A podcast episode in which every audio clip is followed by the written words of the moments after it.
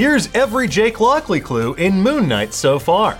Folks, while our time with Moon Knight is waning, theories about what the finale might have in store for us are absolutely waxing. Did that work? I don't really care. Because more importantly, we need to talk about the elephant in the room.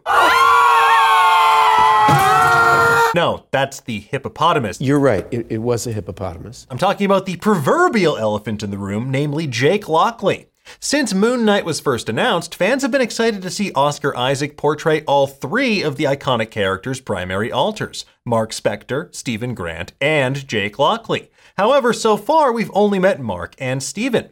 In basically every episode, the show has dangled clues for other Moon Knight characters like the murderous Bushman and the mooncopter flying Frenchie, aka Jean Paul Duchamp. But the most teased character by a mile thus far has actually been Jake Lockley. So, with just one episode to go, the question is will we actually meet what appears to be the most dangerous of these three alters? It's entirely possible, and we're going to break down all the Jake Lockley clues the show has laid out thus far. But in order to do so, we need to spoil the first five episodes of Moon Knight. So if you're not caught up on the show, leave now before you see something you probably shouldn't.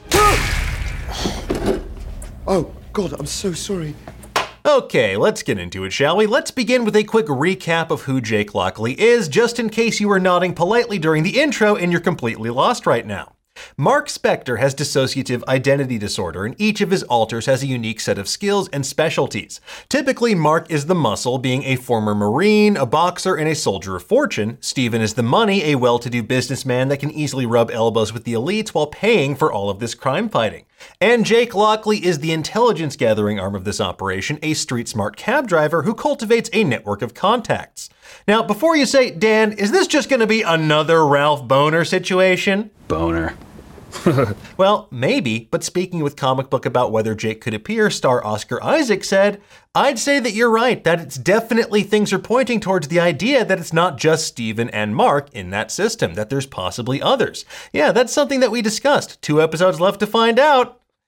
Sure, Oscar. Well, now there's only one episode left and even more clues from episode 5. So let's review the evidence thus far. In episode 1, The Goldfish Problem, we see one of the first real instances of Stephen Grant experiencing lost time.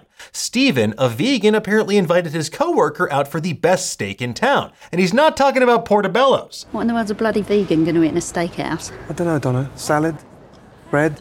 Then, during the Alpine Village sequence in episode 1, which involves murdering a bunch of Harrow's goons and hijacking a cupcake truck, we're expected to believe that Mark is the one that did all of this. After all, while Jake is hinted at being the most violent of the three alters in this, Mark is no slouch in the ass kicking department.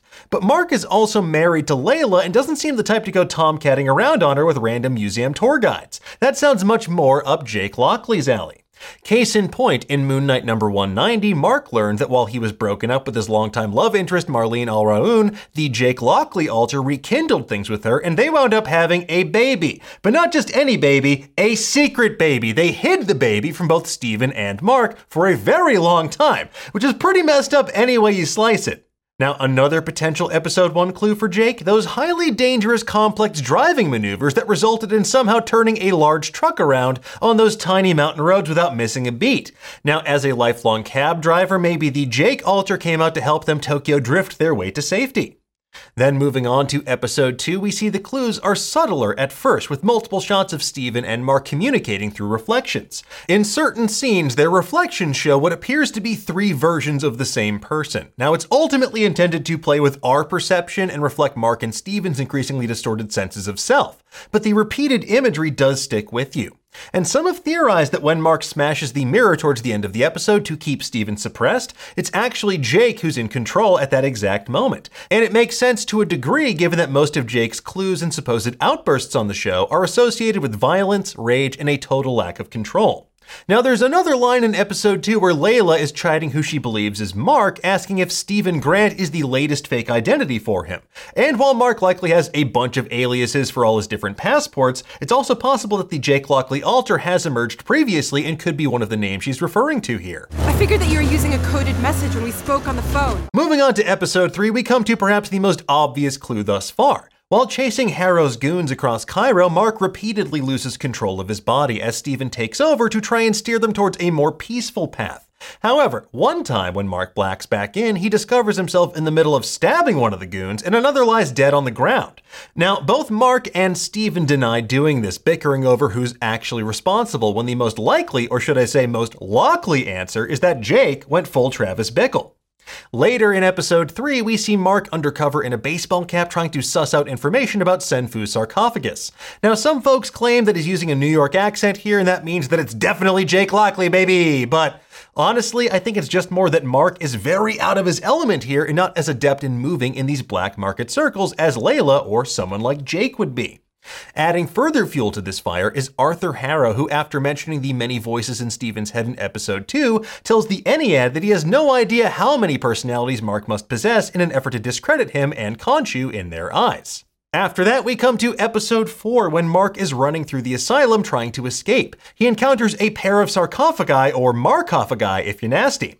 The first one contains Stephen Grant, who Mark frees and helps escape his imprisonment. The other one is violently shaking and ominously rattling, but Mark and Stephen decide to leave it be. Based on everything we've seen thus far, many fans believed this to be the strongest indicator yet that Jake Lockley is going to appear on the show. Thankfully, though, episode 5 gave us even more context about Mark Spector's alters and helps explain why that sarcophagus was shaking so violently. In episode 5, we learn that the Stephen Grant alter first emerged as a trauma response and a defense mechanism for a very young Mark Spector. Faced with physical and emotional abuse at his mother's hands, Mark manifested Stephen, who was modeled after the Tomb Busters hero. When danger is near, Stephen Grant has no fear. However, despite coming to this revelation about Mark and Stephen's relationship, their scales are still out of balance as they approach the afterlife. Stephen represents only one half of this equation, so to speak. Think about it like this if Mark is the fulcrum on which this system is balanced, Stephen sits on one end, representing protection and safety. However, it stands to reason that on the other end is a manifestation of Mark's rage, anger, and resentment, an unhinged aspect to himself that he tries to keep sealed away, much like whatever's inside that sarcophagus esophagus. In times of intense stress or duress, maybe that third alter, Jake Lockley, came to the forefront and assumed control. It would certainly help explain one of the most jarring scenes in episode 5. We see a battered and bloodied Mark who wakes up back in Dr. Harrow's office. The tenor of his voice is noticeably different here, and he's incredibly agitated and ultimately tries to stab Harrow with a glass pyramid. I tell you what, I feel like a million dollars. Never felt so good. I'm gonna see myself out. Thank you. And look, while Harrow is certainly capable of violence and he's done some incredible incredibly stab worthy things to our hero, it does raise an eyebrow. All right, all right, all right. It's not about me. Still, with that said, for the time being, we're left waiting to see whether Jake Lockley will actually make his official appearance in episode 6, or if this is going to be one big lingering mystery. As we mentioned in our episode 5 breakdown on Wednesday, I'm personally of the opinion that if Jake appears, it won't be until the final moments of the episode, maybe in a post credit scene. Khonshu's words in episode 5 about Mark's mind being fractured also call to mind his words from Moon Knight number 2, where he tells Mark that he's able to use him as his avatar so easily because he has a weak mind. While much of the show thus far has been about Mark and Steven making peace with each other, there is still a fracture, a darker side that needs to be reckoned with, and that would make for one hell of a cliffhanger for a potential season 2 or maybe other future MCU projects.